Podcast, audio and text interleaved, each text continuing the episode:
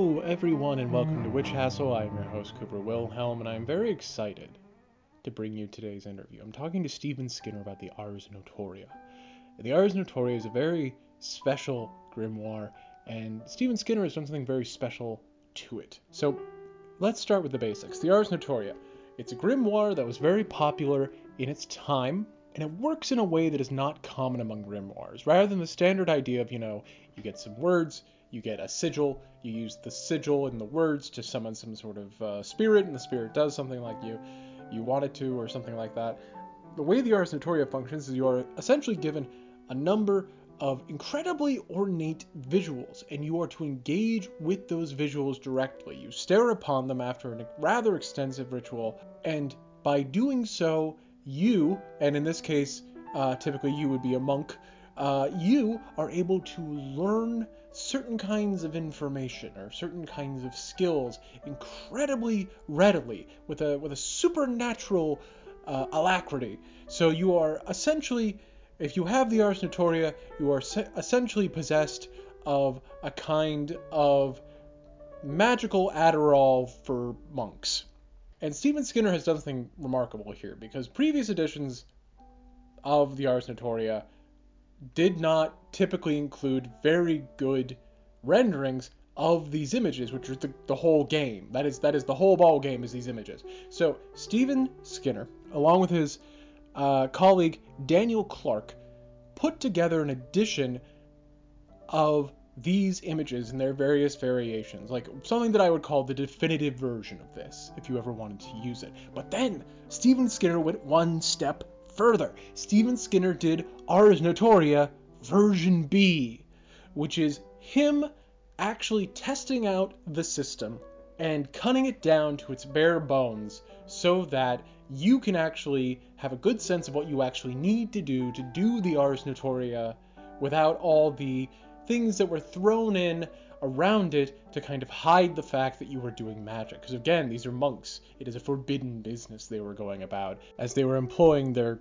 grimoiric pager to summon their celestial Adderall dealer. So he has, with the help of Daniel Clark for the first part, put together something very beautiful, and I would say definitive, and then gone through the trouble of actually showing you how to use it in a separate volume. So I was very excited to talk to him about this. And the thing is, Stephen Skinner lives very far away from the noble hills of Brooklyn. And so to account for the time differences, uh, we talked at what was very early in the morning for me, because I spare no labor or expense for you, the listener. So something about this interview that you might uh, watch out for as you listen to it is uh, somewhere kind of around the halfway mark, you start hearing bird song, because the birds are coming coming to life there, and then suddenly all these uh, car horns and engines go by, because, you know, it's the hustle bustle of the big city kind of waking up.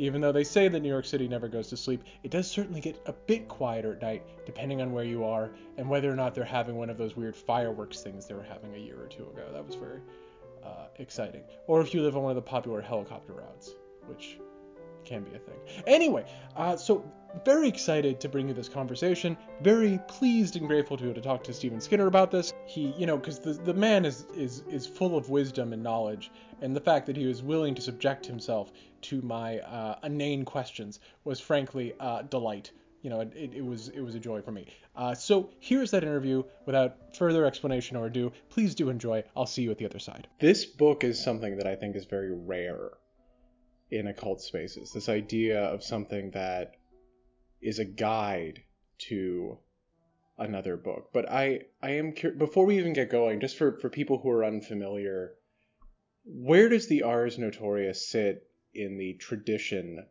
of grimoires? Okay, that, that's a very interesting question. It's one of the oldest that have been, as it were, available since uh, twelve twenty-five, when it was first available in Latin, but only in manuscript form. Passed around uh, between monks and priests. But uh, that wasn't your question. Your question is more subtle than that. Most grimoires are catalogues of spirits and uh, inv- evocations and how you, you call up particular demons or spirits. But this one is quite different. It is not, um, there's no real invocations in there. and you're not calling up spirits or demons. What you're actually doing is trying to swallow whole subjects and other books. So it was an ideal for the student practice.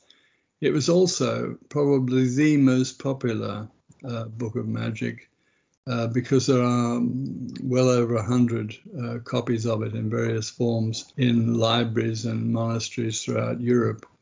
Um, so it was very difficult when I first edited it to come up with a description as to what it was uh, because it was not uh, the same as anything else. You can't even easily say whether it's concerned with angels or with demons because the uh, the evocations, if that's what they are, uh, are in a strange language which appears to be mostly derived from Greek, um, and sprinkled through it are the names of some angels and also the names of some demons. So it seems to me that it was a technique for um, enabling students to understand subjects very, very rapidly. Uh, one of the, the early practitioners in the, the seventeenth century tested it out by actually going down to the local village and finding, uh, I think it was uh, somewhere between fourteen and twenty average guys, as it were, or um, and taking them back to the monastery and teaching him, teaching them Latin, um, which they just would not have had any appreciation of originally. And he found that they absorbed it very rapidly, uh, which is quite fascinating. But I, I've also tried uh, experimenting with other people and with myself, and I've, I've found that there's definitely uh, a more rapid um, absorption rate. So there you have it. It's a It's not a grimoire in the call up demons and angels sense, but it is a grimoire which um, affects how you um, absorb information. You actually, so you say in the um, in the Vol B, which is you know the book that we are we are ostensibly talking about, as opposed to just the the first one. I guess we can talk about both, but like um,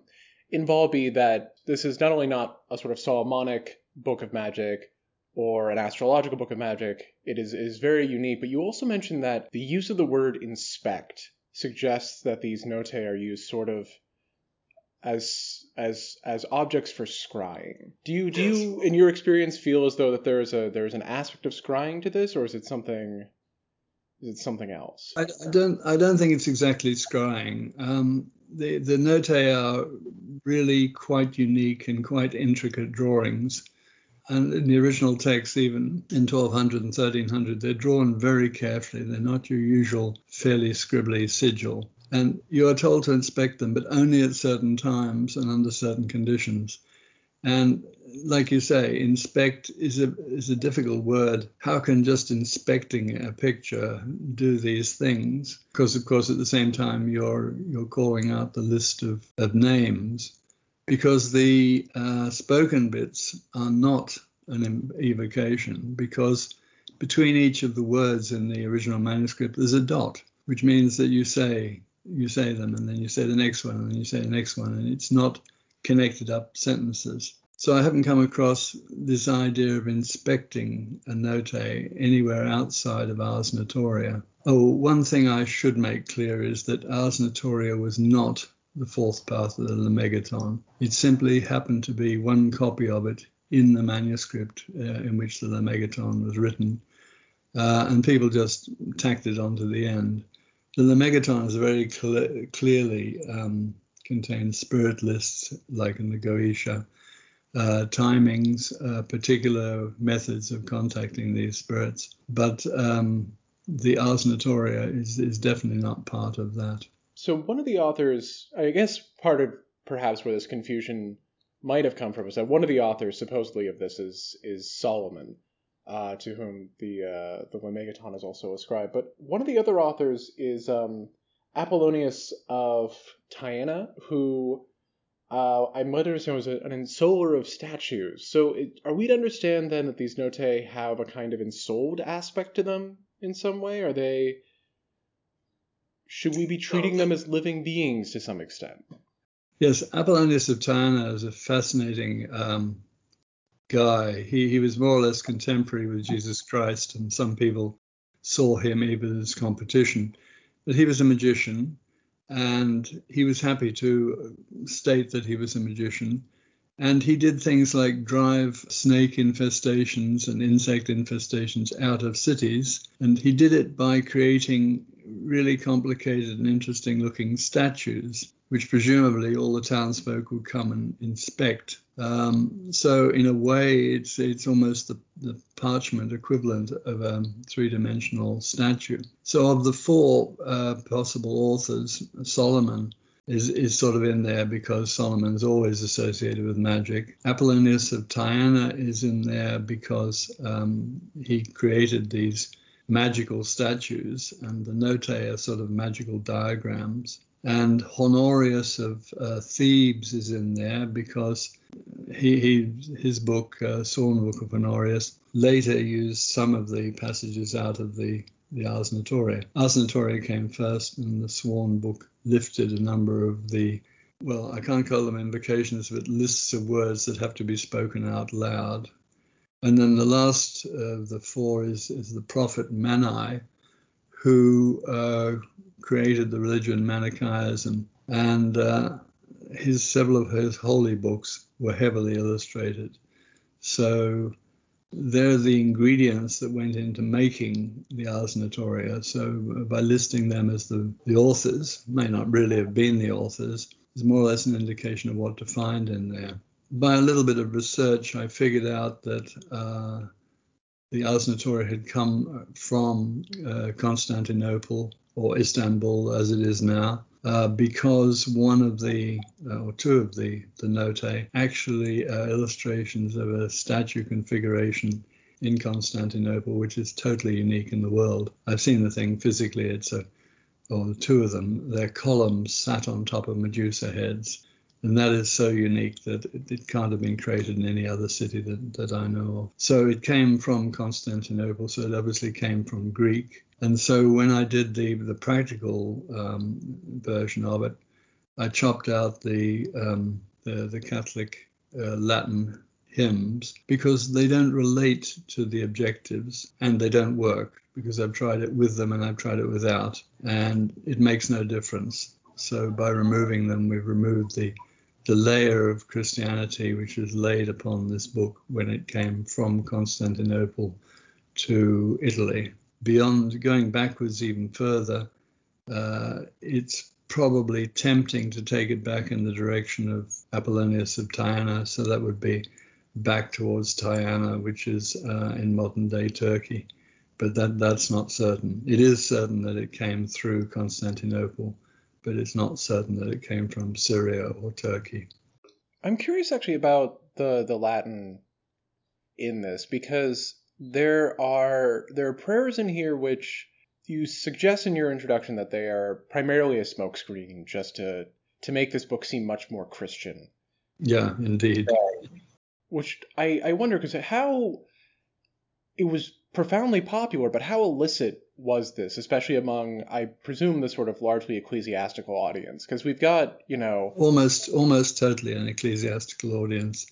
And I, I think for a while in the thirteenth and fourteenth century, it was probably considered quite acceptable. It's only a little bit later when uh, derivative books uh, generated from it were actually publicly burned in Paris. And I think the, the Catholic Church was getting um, tougher and tougher as time went on. But during the time when uh, it was initially circulating, the, the two centuries, the thirteenth and fourteenth century, I think it would have been in ecclesiastical libraries um, and, and not hidden or tidied up. But uh, as you say, the smokescreen was the introduction of a completely irrelevant prayer at each point in there. So it's, it's rather, um, it's fairly clear that they were a later introduction. Do you feel that the, the use of the Psalms in this, is that also sort of part of that smokescreen, or is there a sort of magical efficacy to their presence? Because I noticed, in particular, I was sort of struck by by Psalm ninety-one, which tends to get used in this in something sort of akin to its um, more broadly protective potential, which, you see in something like, say, Welcome Manuscript four six six nine, but like less so in, in later traditional uses for it, uh, specifically as like something to protect against plague. So are like the Psalms sort of getting employed here, or are they also just part of the, the subterfuge? Okay, well, Psalms themselves um, have been quite often dovetailed in with magic. So um, there are specific psalms for consecrating certain magical uh, tools. Uh, David Rankin did a, a rather good collection of psalms explaining what they were used for. But I think in the context of the Ars Notoria, they're a later introduction. I mean, it's it's fairly straightforward. If the texts are in Greek originally in Constantinople, where Latin was not commonly used, then Latin prayers and psalms um, and hymns are obvious additions as it uh, migrated in a westward direction after um, after Constantinople was attacked by Mehmet. A lot of monks fled carrying precious manuscripts with them, and I think the Ars Notoria is definitely one of them. I would love to go back and find the original Greek text, but uh, that looks like um, rather difficult at the moment. So that actually doesn't answer your question, does it? Um, yeah, psalms are definitely part of magic, but not part of this particular uh, book of magic. Okay, so they could be they could be left out, um, I suppose. Actually, speaking of, of what you can leave out and what you can't, this rite opens up with a very, I wouldn't say a terribly elaborate, but certainly a very long initiatory phase um, that includes fasting and, and doing a lot of preparatory work to get to sort of generate a dream in which you are presumably given the go-ahead to do the rest of the ritual or not. Yep. What happens if one doesn't do that initiatory rite first? Are there going to be negative consequences, or will, will it simply not work, do you think? I don't know, because uh, whenever I've used it, I, it's been a result of getting an okay dream after that procedure. Again, it's fairly unique because most grimoires just say, okay, you can evoke this spirit or invoke uh, that demon or so, whatever, without giving the, uh, the spiritual entity any choice. But this This ritual, as you say, um, you do a number of things, including fasting. I mean, fasting is, is common to almost all grimoires, the whole Solomonic magic um, selection. Um, but you ask, as it were, permission to do it. And if you get a, a definite dream which shows you have got permission, then you can go ahead. But at least you have asked the um, the spirits, the angels or whatever, for permission to call them and do this, uh, which is unique, um, rather than just blundering in and saying, you will please come now and manifest before me. Uh, so that's, again, another difference with the other um, other grimoires. I would have liked it to have been a Solomonic one, but I think Solomon is just included there because he was the archmagician, and so they had to put him amongst the authors. But I think the real authors probably were Apollonius or some of his uh, school descendants, and, um, and possibly Mani, but not much is known about the founder of Manichaeism. Do you, in your research or in your personal experience, what would you say has been, have there been any sort of themes on what these dreams sort of tend to have in them? Like, is there sort of like a central form, or is it more just sort of, you know, everyone's dream is probably different, but the dream definitely says yes or no? Yeah, so I, I've compared notes with um, other colleagues who've done this, because before I set out to to publish the Ars Notoria, I, I, I thought I had to work it first, because if it just didn't work, then I wouldn't have bothered to publish it. Uh, it would have just been another, um, uh, I don't know, just another manuscript. But uh, I got a very clear dream. Uh, I'm not going to tell you exactly what it was, but it wasn't the same as my other colleagues who also had unique dreams, but with a very definite thumbs up. Uh, whatever the angelic equivalent of a thumbs up is. And so we went ahead and, and did it. I haven't spoken to anybody who got a negative dream. I've spoken to two people who got no dream the next day. And I, I think that probably means they shouldn't have gone ahead to do it. Um, what would happen? I don't know. I think probably nothing uh, rather than anything particularly negative. So you're not you're not um, at all concerned about. I believe there's a there's a story that comes up in Vol A of a person who supposedly read the Ars Notoria without the sufficient respect and awe, and then was cursed with um, being unable to speak until their dying moment, when they exclaimed that they had been tortured by angels until that very point. Like that, that doesn't give you pause or anything. I think that gives everybody pause. The idea of being tortured for the rest of your life by he had was tortured by was it three or four angels, one which made him dumb, another which uh, made him unable to do anything else. Yes, but you know this is magic, and there are some parts of it which are a little bit risky. I don't think anybody. Well, I mean, like the story of Faust, he gets worse than that. He gets torn to shreds uh, before dying. Um, the, these are pretty stern warnings. Well, what can you say? Uh, uh, I mean, don't don't do it unless you're prepared to take a certain amount of risk. And of course, if you get a clear, positive dream, then that that will make you feel that you are not going to be um, tortured in the same way. On the other hand, I imagine that the authors um, would have written these uh, experiences up to try and dissuade people from just um, starting it casually.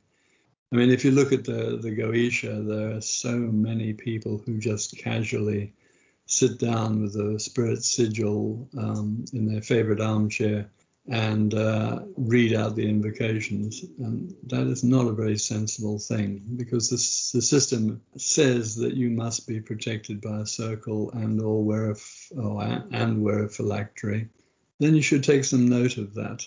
It's, it's not just put there as a joke. Actually, speaking of like this, the the many tools and and preparatory uh, rites of Solomonic magic, did you find in your experimentation that it was helpful to do anything sort of along those lines when you're working with the Ars Notoria? Because it's it's a pretty bare bones system in terms of what you actually need uh, in terms of tools or or sort of, you know, to lay out the room in any particular way. Is there, did you find it helpful to do anything in terms of tools or, or, you know, uh, room decoration is a bit, is a bit dismissive to call it, like, you know, uh, but changing the character of the space, let's say. No, I didn't, um, I didn't find it necessary to do that.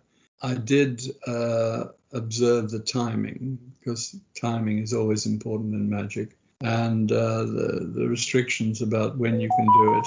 But um, I didn't, I have to say, I didn't use a circle and I didn't use a layman for this particular operation because the book doesn't ask you to.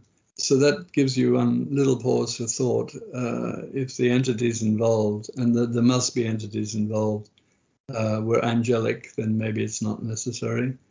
But... Um, So I suppose the bottom line is I didn't, and I didn't come to harm. I, I'm a great fan of observing the text as it stands, uh, rather than taking, uh, adding anything to it, or more particularly, um, certainly not removing anything, because I think that uh, if you remove um, protective uh, conditions to, say, a Goetic ritual, then you are asking for trouble. Uh, I mean, the classic example was Aleister Crowley sitting in the triangle during a Goetic working, which, uh, as the triangle is reserved for the spirit, that seems like asking for obsession. And you could possibly say that after that, Aleister suffered somewhat.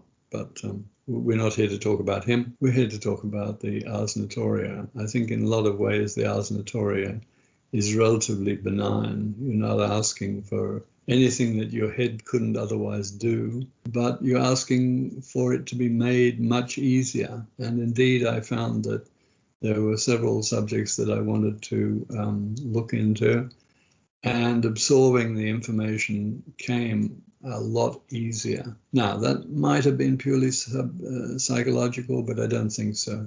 I think there was a real change in the absorption rate. In terms of the uh, the spirits that are involved, because there are some there's some angelic names, there are some demonic names there. Do you get the sense that I mean, do, is there is there any sort of clarity you can offer on whether or not this is angelic or demonic, or what relationship this has with angels and demons. Because you bring up at one point uh, the four kings as having some kind of connection potentially to the the notae themselves. That there there are some some lines in there that might be sigils, or am I am I misunderstanding? Uh, what, what are you saying, that the notae might be sigils? Oh, that they might they might contain um, sigils of the, the kings of the four directions.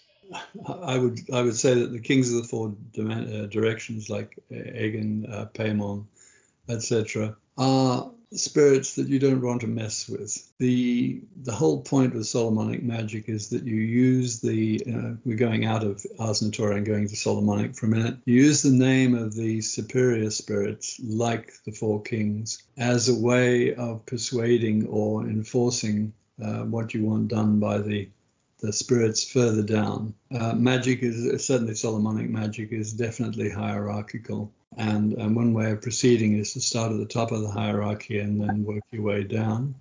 And another way of proceeding is to start with the name of a specific spirit and then lay upon that spirit your commands by invoking higher up the chain spirits, which he may be a little bit worried about. But with the, the Ars Notoria, you're just stating the names. It's almost like, I have the right to do this because I have mentioned four angels and um, half a dozen demons, et cetera. But I suppose the, the bottom, the answer to your question is, I am still not sure. I think it's a, a mixture of angels and demons.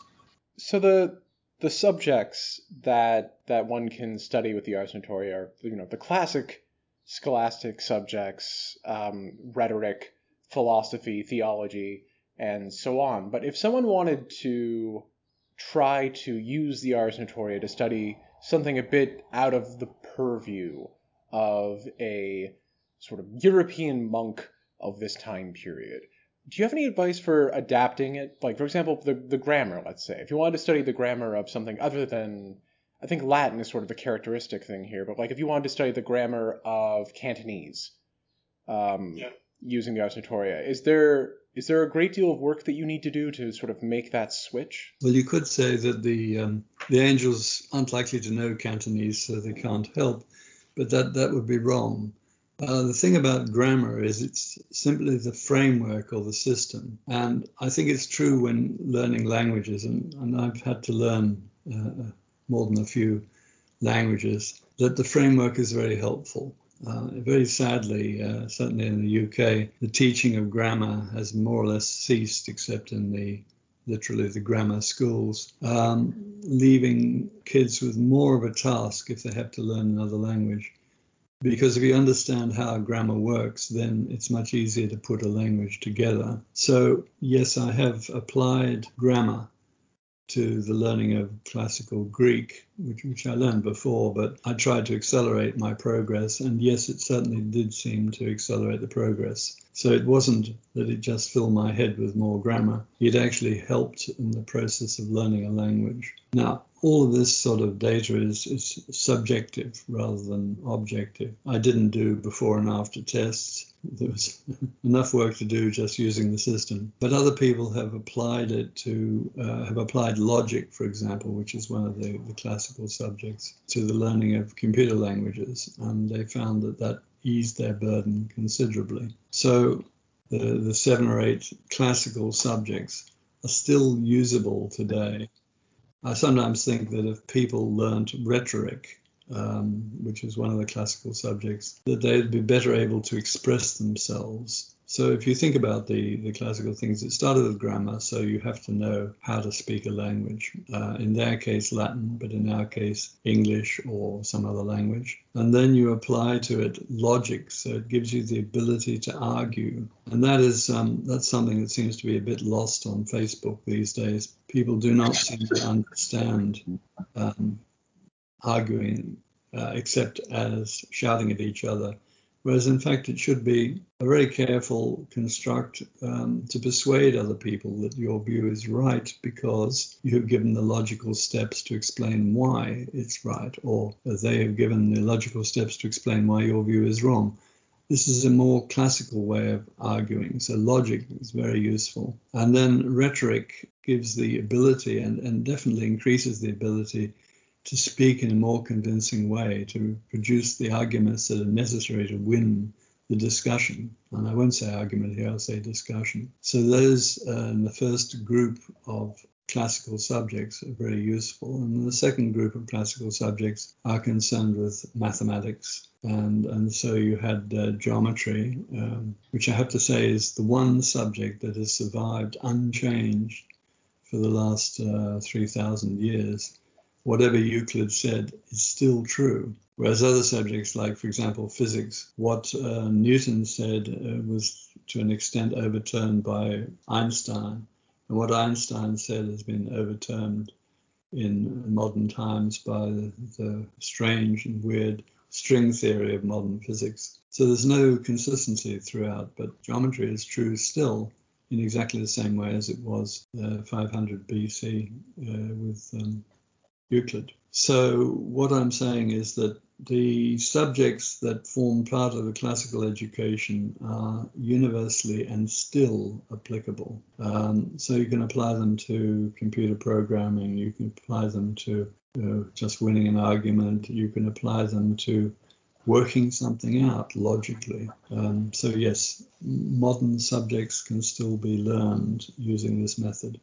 If you wanted to go even further afield in terms of subject matter, is it is it could you conceivably try to learn anything as long as you sort of found the right classical subject to sort of apply to it, or would it ever be necessary or even possible to try to generate new notae, new orations for something that seems well outside the purview of these classical subjects? I mean, like...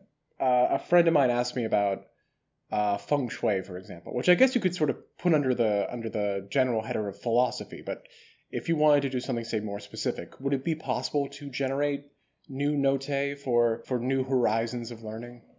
Okay, well, my, my first reaction to that is nobody knows how the notae were generated in the first place. So it would be very difficult to generate new notae. If you just think that it's sort of um, any old rubbish that you can say, then you'd be wrong. There, there is definitely order and, and use in the notae. In the case of uh, feng shui, I've got to take some issue with you. It's not a subset of philosophy. If anything, it's a subset of geography, because it deals with the, the landscape surrounding the house and uh, whose... Uh, level of um, luck you are attempting to increase. But, you know, I've got a special axe to grind with feng shui because I've spent a lot of time on it. Uh, no, I hadn't even thought of applying um, of applying the Ars Notoria to geography, and I can't see one of the uh, lang- one of the subjects there being of any use for learning feng shui. But uh, who knows? Maybe somebody will figure that out. Okay, I mean. Given those angel names, I guess there someone could conceivably try to to conjure and channel any of the angel or demonic names in there to see if someone has some help to offer on something like that. So in terms of the scholastic subjects, various forms of virtue are sort of described as scholastic subjects to be learned by the Ars Notoria. The Ars Notoria at least promises to teach us virtues like chastity and peace and awe. Okay, so there were um, notae for chastity. I don't think it means chastity in the sense of sexual abstinence. I think it means chastity in the sense of purity, uh, which was necessary before most magical operations. I mean, fasting for three days before is, is quite common. And so you um, you eliminate uh, a certain amount of the food that's still passing through you during those three days. Praying, of course, has always been part of monkish chastity, but I think it's more trying to get yourself prepared and ready for doing these things. And as a routine, the Ars Notoria is quite tough. You have to do these certain set things at certain times over a period perhaps of two or three months. But at the end of which, if it succeeds for you, then you have the great advantage of, of being able to save a lot of other time. Uh, not uh, you read something once and a lot of it sticks, which is not, not always the case. But anyway, sort of I'm going off. So chastity is in there as a virtue. Justice, peace, and awe or um, religious or these are these are things the monks would have found useful, I guess. And so to be able to learn those or uh, manifest those would be good. And then reprehension and taciturnity, which is a little bit hard to, to define. But these are these are the almost the add-ons at the end uh, and aren't really part of the classical um, subjects. And the classical subjects being grammar, uh, logic and rhetoric, followed by the four arithmetical subjects, music, arithmetic, geometry, and astronomy, because definitely astronomy needs mathematics. And then a slice of, as it were, postgraduate studies, which would be medicine, philosophy, and theology. Of course, in those days, theology was seen as the supreme accomplishment, uh, which would have been true for monks and priests. I don't think that many people nowadays will be concerned with um, uh, the- uh, theos. I almost said theosophy, with theology. And I can't actually see how the theology uh, notae could be used for another subject. Have you had much experience, or have the, the, the sort of, has the, the, the group that you've been testing this out with, have, have they, has there been much experience in terms of using this specifically for learning magic? And would, do you, do you conceive of using the notae to learn magic as sort of a question of, you know, picking up, um, something like the Lemegeton and just being able to remember all those spirit lists verbatim, or something maybe a bit more, you know, exploratory? I'm I'm making connections. Suddenly I see, you know, that the that the spirits of this are the spirits of that, or they're they're all around us. Even now I see them in the darkness of the night or something.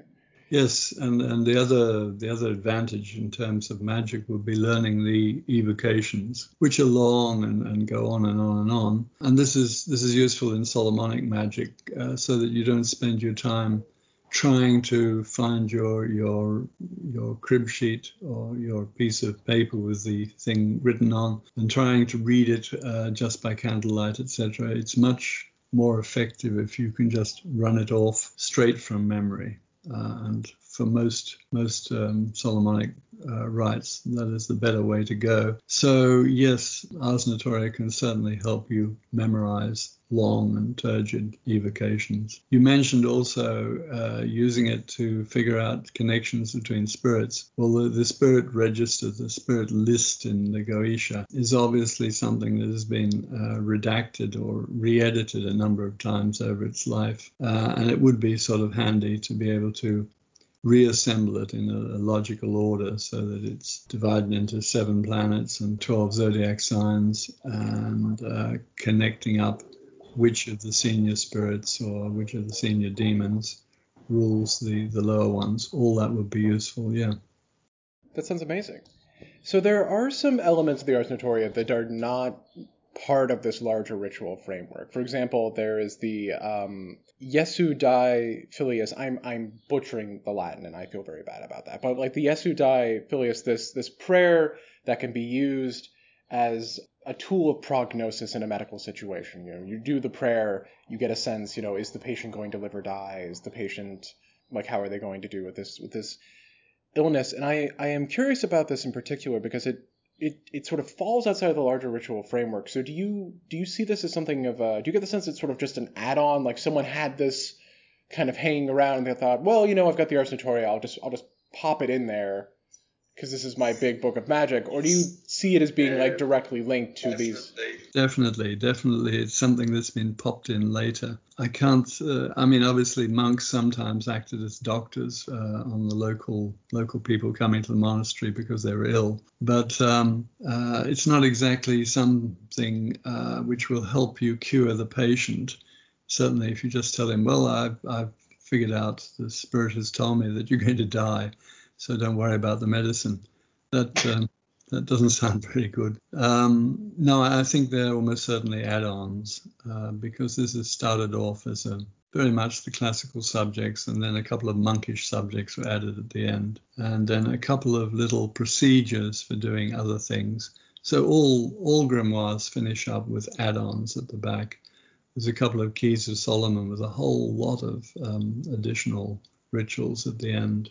Um, for doing specific things, and it's almost like the magician had the main text and then he discovered, oh, there's this interesting procedure here, and has have written it in the same book. And so when the manuscript was copied yet again, it was copied as if it was all part of, of something. I mean, a classic twentieth century example of this is when Aleister Crowley published Mathers' book of um, the Goetia. And in Mathers' notebook, um, which I've seen, he copied out the the actual Goetia, and then he started to copy the next one, which is the Theurgia Goetia, which has the um, the uh, sort of compass rose showing which spirit comes from which direction.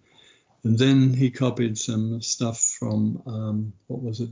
Some some figures drawn from classical sources, and all of this was dumped into Crowley's version of the of the Goetia. Crowley did not see that it was obviously a different text, um, so people have been confused by looking at the Theurgia Goetia um, compass rose and wondering, how does that even connect with the Goetia? And the answer is it doesn't. It's part of the second book. But anyway, That's that's neither here nor there. But uh, the fact is that people will add on stuff. Uh, they will not want to waste parchment. They're still writing in the book, and they found something else interesting, and so they've written it there as well. And then it has become apparently part of the main text. And I think that's certainly the um, will the patient live or die procedure. Uh, but it's also interesting that it suggests you can just ask the, the angels, demons to give you um, a vision and a quick answer. Uh, maybe it works like that. I haven't tried that. I mean, it is sort of, if it goes if it goes poorly, it is certainly, it does put you in an awkward position, I imagine. But speaking of that of that particular rite, you know, we've got in there among the angels Ankor, Anacor, Anilos, and and Theodonius, which or Theodonos, which sounds a lot like Theodonius from the beginning of the sort of Heptameron's vesting prayer. Do you get the sense that they're acting in that sort of same way of like there's there's something sort of cleansing or preparatory or vesting going on with their with their presence in that prayer? Or do you just is it just sort of, you know, these are, again, we say the names of angels in the Ars Notoria and demons, and we don't know what they're doing there, but they're, you know, you say them and something is certainly happening. Yeah, the uh, the one that you just quoted um, is fascinating because it appears in a number of grimoires. Uh, it appears in the, um, I can't remember the, but several that have been edited and printed recently. It's a, obviously a very old evocation. It appears in um, conjurers' uh, books. I, I published a um, version of it in uh, the same series. Um, what was it? Uh, yeah, Cunning Man's Grimoire, it appears in there as well. So it was obviously a sort of um, standard item that's always good to pull out. And the, the names are also used sometimes on the vestment or on the crown. So um, I really should try and figure out where it came from originally, but I, I don't really know that at the moment. But uh, you're saying, what is the nature of that particular thing? Yes, it could be a sort of purifactory, it could be a, a sort of consecratory um, set of phrases. I think it's probably the names of um, half a dozen angels. Okay. And and one of the, the, the owners of a copy of the Ars Notoria was, was uh, Sir Sloane, of the famous sort of Sloane manuscripts treasure trove of magical texts. And of course, Sloane was a was a celebrated doctor. Do you get the sense that he ever used the Ars Notoria, or at least used this uh, Jesu die filius prayer in doing his doctoring? Well, um, Sloane probably assembled the largest collection of English and Latin magical texts that have ever survived. There may have been other larger collections, but they didn't survive. Sloane was very rich at the end of his life, and he insisted that his collection should be sold to either the king or to some of the academic societies for twenty thousand pounds, which even he said was about a quarter of its value, but he wanted to be sure it was preserved rather than anything else. So did he use it?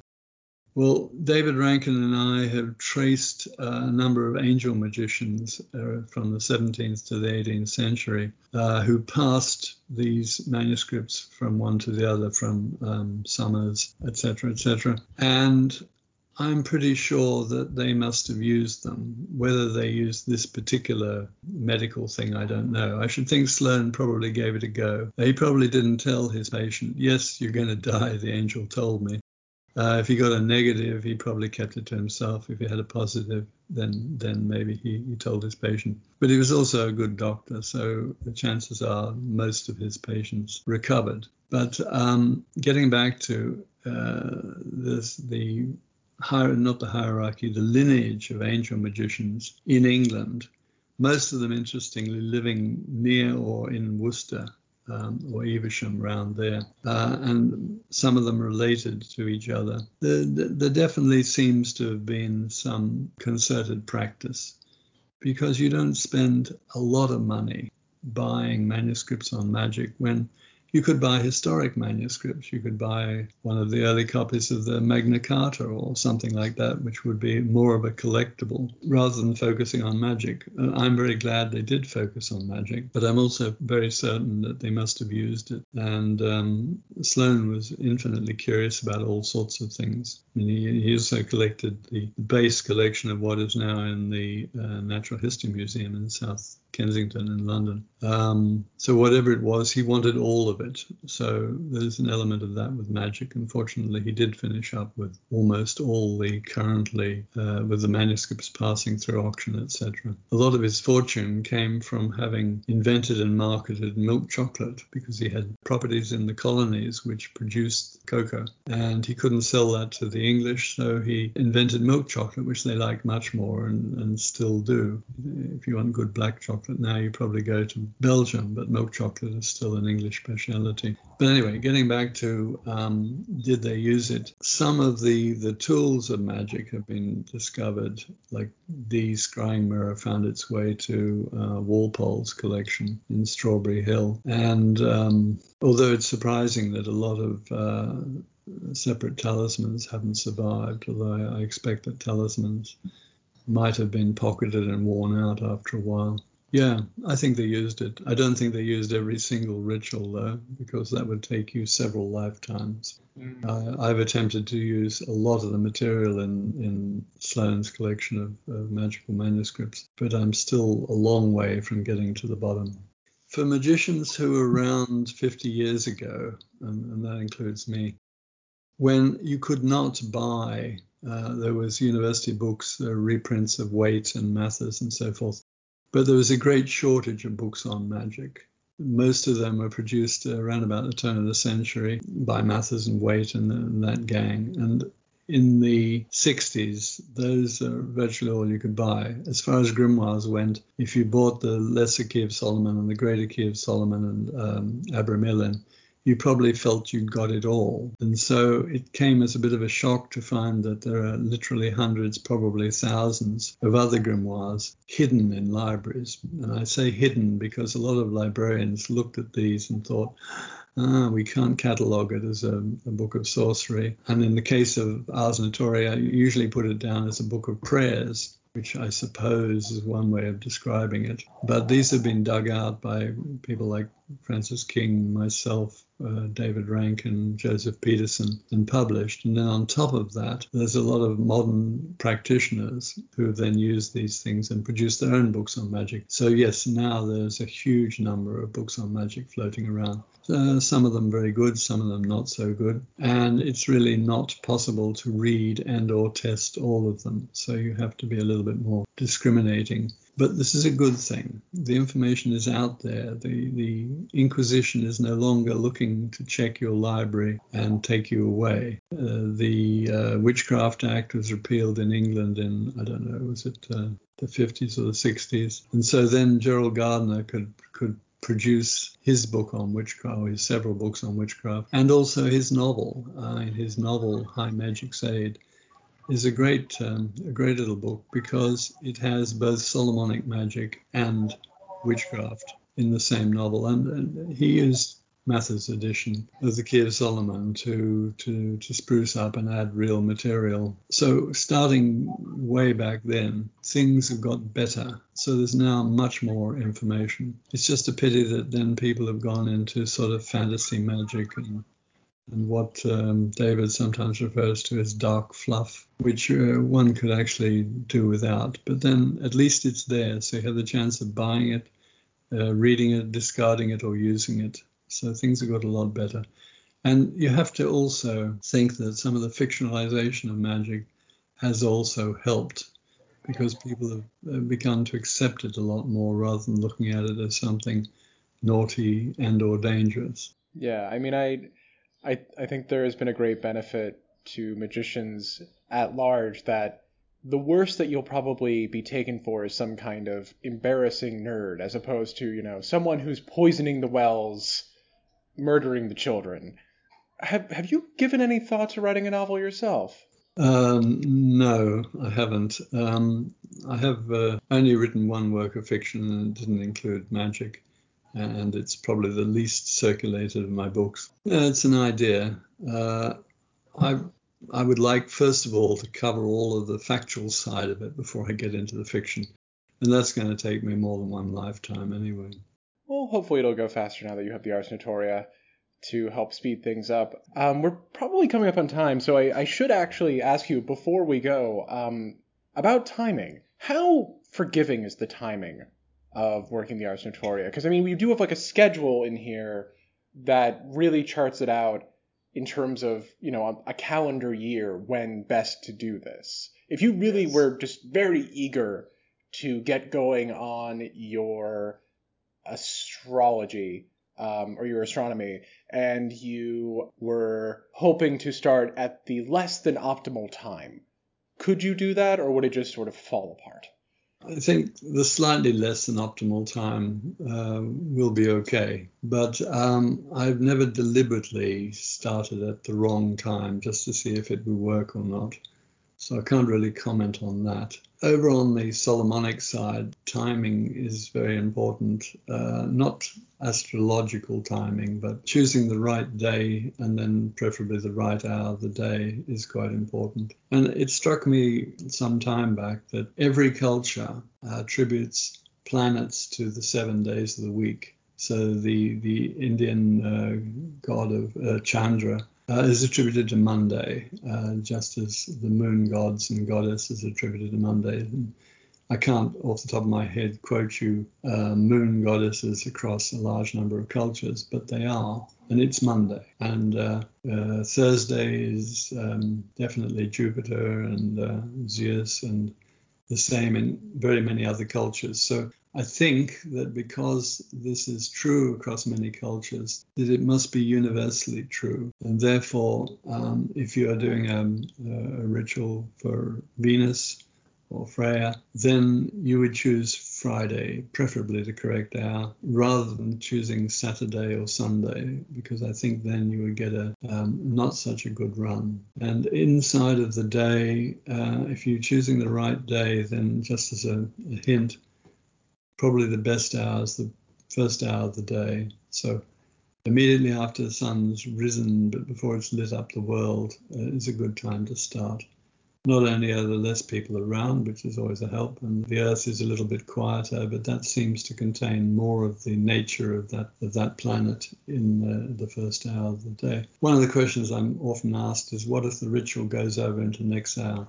The, the clear answer to that, it doesn't matter. It's uh, Taoist magicians are quite clear that where the ritual is started, that is its timing. And if you run over, that is neither here nor there, because if you started at the right time and you get the attention of the gods, spirits or demons that are relevant to that planet, then you've got their attention and you can proceed on. They won't suddenly turn off when the end of the hour happens. So that might be of some use to some people. So the the timing in Ars Notoria is is not the uh, planetary days and planetary hours, but it's still it's still very much specified.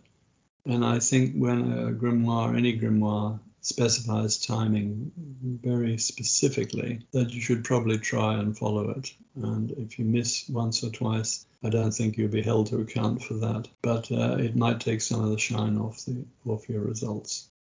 Okay, I think that's that sounds very reasonable. Thank you so much for taking the time to do this. This has been really lovely. Before before we close out completely, I mean, this is a book of instructions, so it's just, it's nothing but advice and, and background. But if you wanted to leave people who are curious about the Ars Notoria with a final thought or a final piece of advice, is there something that you would want to, to make sure they know before they, they plunge ahead into the, the wonderful world of scholastic magic. Huh. That's an interesting way of referring to scholastic magic. Yeah, that's, that's pretty good.